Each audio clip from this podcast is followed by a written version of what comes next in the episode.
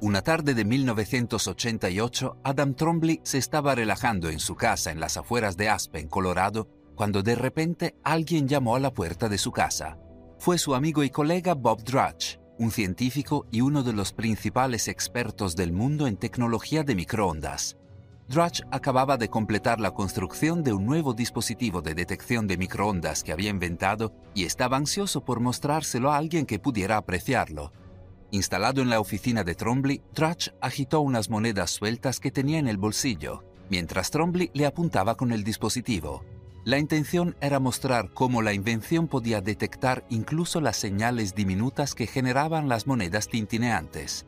Durante la demostración, Trombley apuntó al azar el dispositivo lejos de Drudge y por la ventana de su oficina por un momento, cuando sorprendentemente las alarmas de la máquina comenzaron a sonar indicando niveles de microondas extremadamente altos. Los dos hombres salieron corriendo de la casa y se adentraron en un pequeño bosque al que daba la ventana de la oficina. Allí se sorprendieron al encontrar una pequeña antena escondida entre los árboles que proyectaba potentes microondas directamente en la casa de Trombley. Para Trombley todo de repente empezó a tener sentido. A principios de ese año le habían diagnosticado cáncer, un efecto secundario conocido de la exposición prolongada a las microondas. Pero, ¿de dónde había salido esta antena? ¿Quién la había puesto allí? Más importante aún, ¿qué estaba haciendo Adam Trombley para que alguien quisiera matarlo por eso? Para responder a esta pregunta, uno debe remontarse al principio, cuando Adam Trombley era solo un niño. Al crecer en la década de 1950, no era raro que Adam Trombley viera a algunas de las personas más importantes de los Estados Unidos en su casa familiar. El padre de Adam era bioquímico y oficial de la Fuerza Aérea condecorado, un hombre con una autorización militar de alto nivel que a menudo era consultado por oficiales militares y gubernamentales de alto rango, incluso el jefe de la CIA, sobre temas de gran importancia. Poco después del nacimiento de Adam, su padre comenzó a trabajar en un proyecto del gobierno con Sidney Gottlieb, el científico que encabezaría los infames experimentos de control mental MK Ultra de la CIA. El proyecto experimentaría con LSD, esa droga alucinógena que estaba trayendo tanto interés al gobierno de los Estados Unidos en ese momento cuando uno de los integrantes del proyecto, un hombre llamado Frank Olson, murió inesperadamente, aparentemente al caer por la ventana de una habitación de hotel, el padre de Adam estaba convencido de que había sido asesinado por su participación en el proyecto y por eso se aventuró a presentar una denuncia oficial. No solo la queja fue desatendida, sino que, según el padre de Adam, resultó en algo mucho peor. Poco después de presentar su denuncia, el padre de Adam fue llevado a vacunar contra un nuevo agente de guerra biológica, parte de su puesto como oficial militar de alto rango, excepto que casi inmediatamente después de recibir la supuesta inmunización, cayó enfermo, convenciéndolo de que, de hecho, se le inyectó un virus vivo como represalia por su denuncia. Unos años más tarde, moriría de cáncer. Mataron a Frank y ahora me han matado a mí, escribiría antes de su muerte. Casi una década después de la muerte de su padre, Adam Trombley estaba ayudando a su madre a limpiar su ático cuando tropezó con una caja que nunca antes había visto. Dentro había montones de diarios de su padre, escritos en secreto y desafiando las regulaciones militares para un hombre en su posición. Dentro de las revistas había palabras que se leían como ciencia ficción, Hablaban de proyectos gubernamentales secretos y tecnologías increíblemente avanzadas.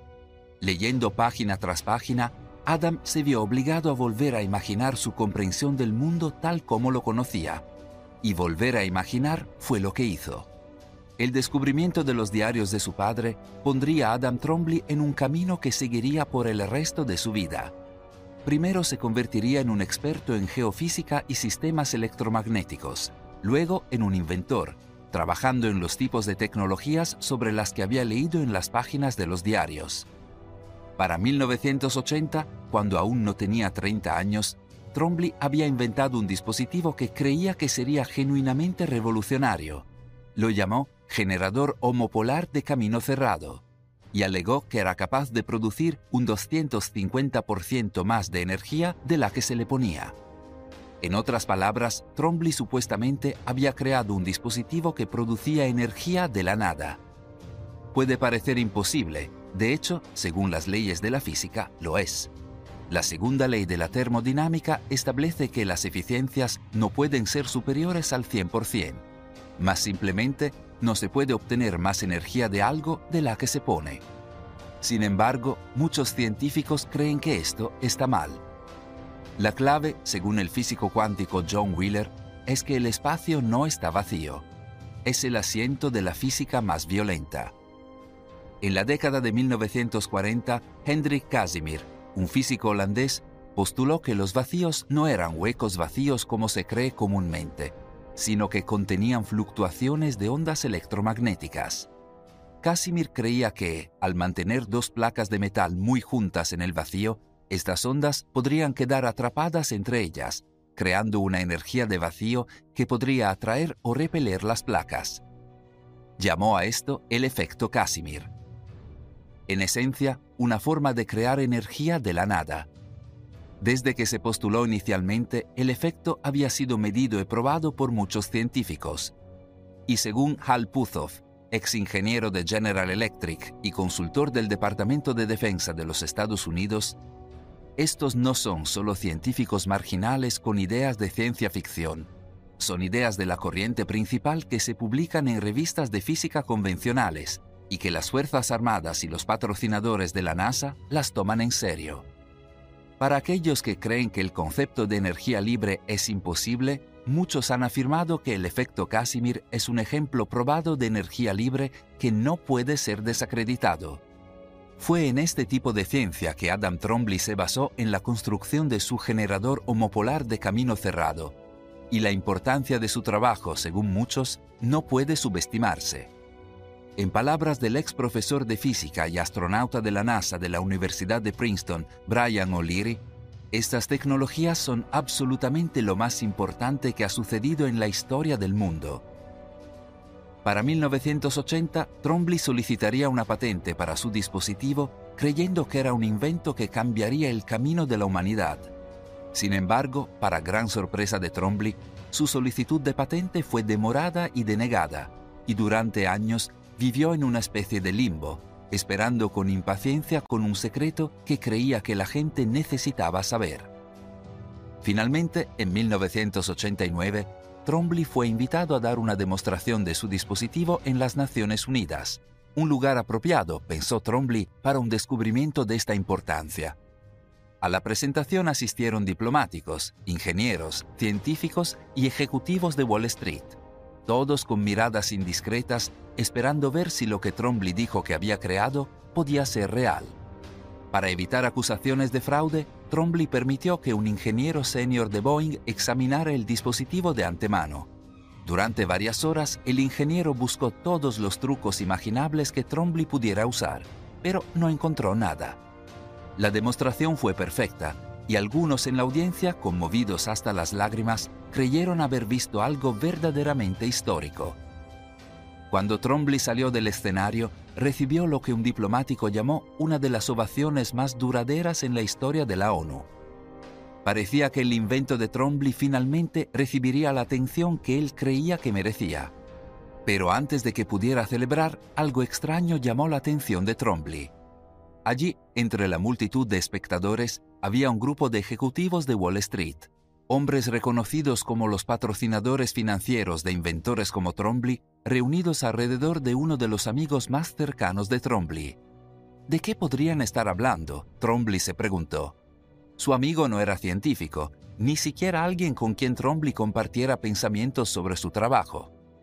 Cuando terminaron de hablar, los ejecutivos se acercaron a Trombley, luciendo preocupados.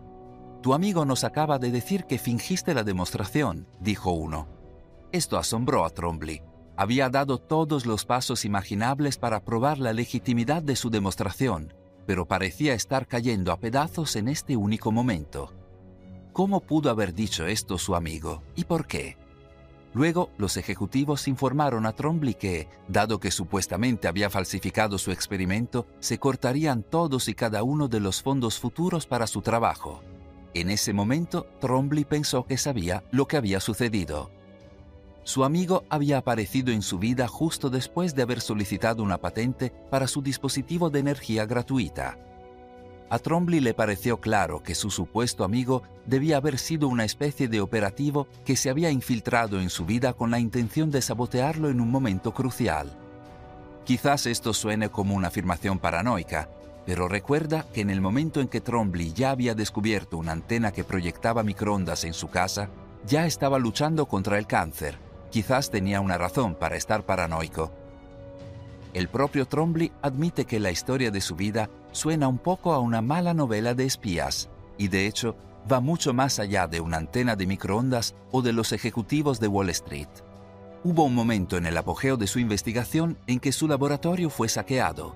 Lo único que quedó fue el tubo de dibujos mecánicos de trabajo para ese generador, explicó Trombley, que había escondido debajo de un techo suspendido antes de irse. Luego, según el recuento de Trombley, hubo más de 50 atentados contra su vida, incluidos envenenamientos realmente graves y numerosas ocasiones en las que mi esposa ha tenido que reanimarme y darme resucitación cardiopulmonar. Quizás esto suene como una mala novela de espías, excepto que para las personas que trabajan en el tipo de cosas en las que estaba trabajando Trombley, este tipo de historias no son tan raras. Un día los hombres conectarán su aparato con el propio mecanismo de ruedas del universo, y las mismas fuerzas que motivan a los planetas en sus órbitas y hacen que giren harán girar su propia maquinaria. Estas fueron las palabras del legendario inventor Nikola Tesla. En el apogeo de su increíble carrera, Tesla dedicaba gran parte de su tiempo al concepto de energía libre, creyendo que era posible aprovechar y utilizar la energía inherente al universo. En 1905 presentó una patente titulada El arte de transmitir energía eléctrica a través del medio natural, y más tarde, ese año, terminó la construcción de la increíble torre de acantilado de 187 pies de altura en Shoreham, New York. La torre fue diseñada para bombear la energía natural de la Tierra hacia el cielo, donde podría ser aprovechada por hogares y vehículos usando pequeñas antenas. Cuando parecía que Tesla se daría cuenta de su objetivo, su financiación se retiró abruptamente. De manera crucial, su benefactor había sido JP Morgan, el magnate financiero que se había convertido en uno de los hombres más ricos del mundo en gran parte gracias a la financiación y las ganancias de las empresas de combustibles fósiles y electricidad general. En otras palabras, Morgan se había convertido en un hombre rico gracias a las mismas industrias que colapsarían si el sistema de energía libre de Tesla alguna vez se hiciera realidad. Según las personas cercanas a la situación, Morgan no solo retiró sus propios fondos a Tesla, sino que deliberadamente echó a pique cualquier forma futura de que Tesla pudiera recaudar dinero. Sin la financiación adecuada, Tesla nunca volvería a alcanzar las alturas de la torre del acantilado del Guardián. Sin embargo, continuó trabajando en el concepto de energía libre detrás de escena y fuera del centro de atención.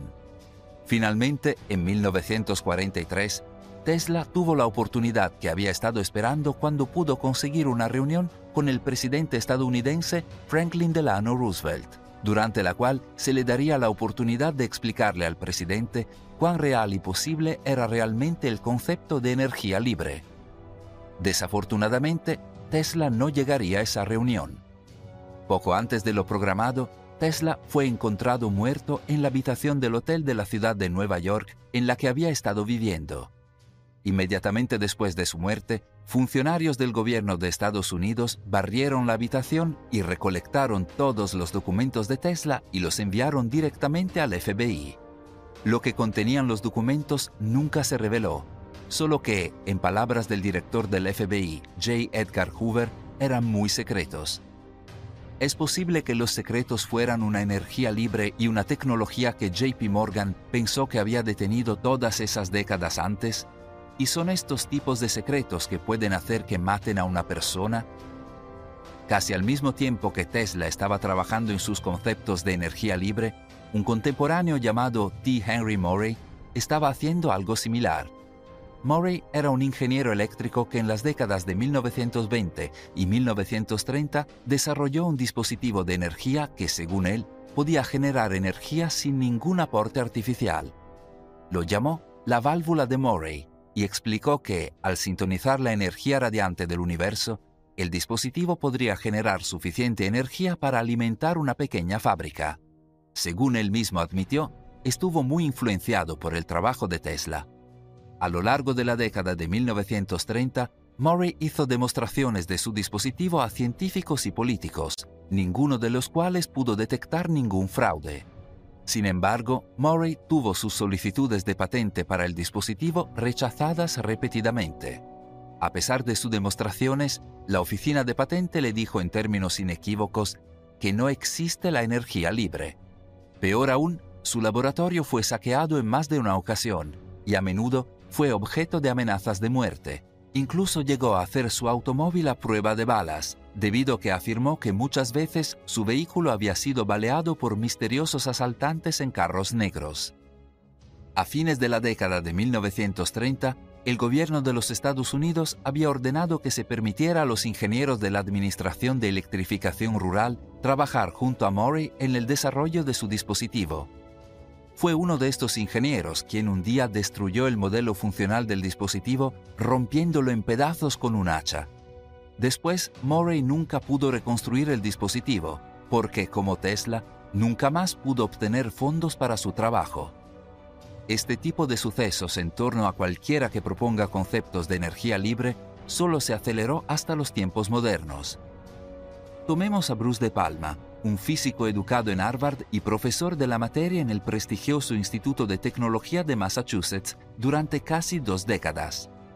A finales de la década de 1970, mientras Adam Trombley trabajaba en su generador homopolar de camino cerrado, De Palma estaba construyendo el primer modelo funcional de un invento que llamó la máquina N.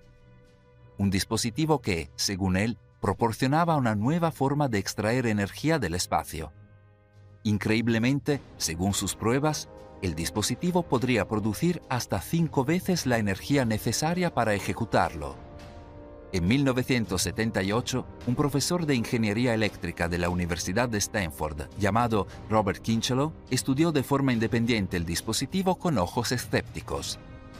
Después de hacerlo, concluyó, de hecho, existe una situación aquí en la que se obtiene energía de una fuente previamente desconocida e inexplicable esta es una conclusión que la mayoría de los científicos e ingenieros rechazarían de plano como una violación de las leyes aceptadas de la física, y si es cierto, tiene implicaciones increíbles. Al borde de algo extraordinario, De Palma fue contactado por la CIA en 1980, el mismo año en que Trombley presentó una patente para su propio dispositivo de energía gratuita. Según De Palma, le dijeron que, si continuaba con su trabajo, me volarían la cabeza. Comprensiblemente, temiendo por su vida, De Palma huyó de los Estados Unidos a Nueva Zelanda, donde continuó su trabajo lejos de las miradas indiscretas del gobierno de los Estados Unidos. En 1997 pudo completar la construcción de una versión actualizada completamente funcional de su máquina N.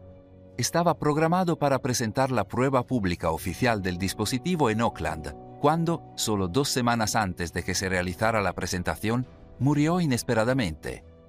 Sin su propietario, la investigación de De Palma y su dispositivo fueron desechados. Casi al mismo tiempo que Trombley y De Palma estaban logrando sus avances, otro de sus contemporáneos estaba trabajando en algo similar al otro lado del mundo. A mediados de la década de 1980, Paramahamsa Tewari, en un momento el director ejecutivo de la Corporación de Energía Nuclear de la India, presentó un invento que llamó el generador de energía espacial. Utilizando un cilindro magnetizado que giraba a altas velocidades, Tewari afirmó que había creado un dispositivo que podría producir una eficiencia de más del 250%, creando de hecho energía a partir del vacío del espacio. En 1986, Tewari ganó el primer premio en una conferencia científica en Alemania al presentar un tosco facsímil de este dispositivo de energía libre. Desde allí, continuó trabajando en el perfeccionamiento de los aspectos técnicos de su dispositivo y sus cálculos día tras día durante muchos años. Finalmente, en 2017 estaba listo. Ese año presentó un artículo titulado Relación estructural entre el vacío del espacio y el electrón, a la estimada revista de ensayos de física en la que explicaba precisamente cómo nacieron los electrones del vacío del espacio, una hoja de ruta detallada de los aspectos técnicos de la producción de energía libre. Dos semanas después de la presentación de este estudio, Tewari murió repentinamente. Como Tesla y De Palma antes que él, había muerto en vísperas de la gran revelación pública del trabajo de su vida. Quizás a estas alturas es fácil ver que las afirmaciones de Adam Trombley de que su vida es como una mala novela de espías no son tan ridículas después de todo. Una y otra vez, desde Nikola Tesla hasta Paramahamsa Tewari, los defensores de la energía libre han sido atacados, sus trabajos suprimidos, sus fondos retirados, sus vidas terminadas inesperadamente. De hecho, parece que la supresión de la tecnología de energía libre es una práctica oficial. En los Estados Unidos, todas las solicitudes de patente están bajo la jurisdicción de la Ley de Secreto de Invención, que establece que las patentes pueden ser retenidas y las nuevas invenciones sujetas a órdenes de secreto si se consideran una amenaza para la seguridad nacional. En 2020 había casi 6.000 órdenes de confidencialidad en vigor, incluida la patente presentada por el dispositivo de energía libre de Adam Trombley. Pero, ¿por qué? ¿Por qué reprimir y subvertir algo que parece ser tan beneficioso para la humanidad? Considera las palabras del ex examinador de patentes de Estados Unidos, Thomas Ballon, quien afirma la existencia de un comité secreto de patentes de nueve miembros, cuyo propósito es filtrar cualquier invención que pueda amenazar el poder de las empresas de combustibles fósiles. ¿Recuerdas el antagonismo de Tesla con JP Morgan, que se había enriquecido con los combustibles fósiles y la electricidad? La energía libre no solo desafía las leyes establecidas de la física, sino también la estructura de poder del mundo entero una estructura basada explícitamente en la proliferación de energía no renovable. Ciertamente, no es demasiado exagerado sugerir que aquellos que buscan mantener su control del poder recurrirían a la intimidación, manipulación e incluso al asesinato para hacerlo. Una última cosa que debe mencionarse, Adam Trombley no murió del cáncer que desarrolló mientras su casa estaba siendo sujeta a microondas. Todavía está vivo hoy, y de hecho todavía está trabajando en la causa de la energía libre a través de su proyecto de organización terrestre. Si la historia es una guía, es posible que desees consultarla mientras puedas.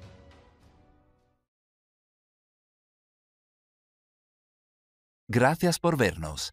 Si te gustó el vídeo, haz clic en me gusta. Y si eres nuevo, haz clic en suscribirse y la campana para recibir notificaciones futuras.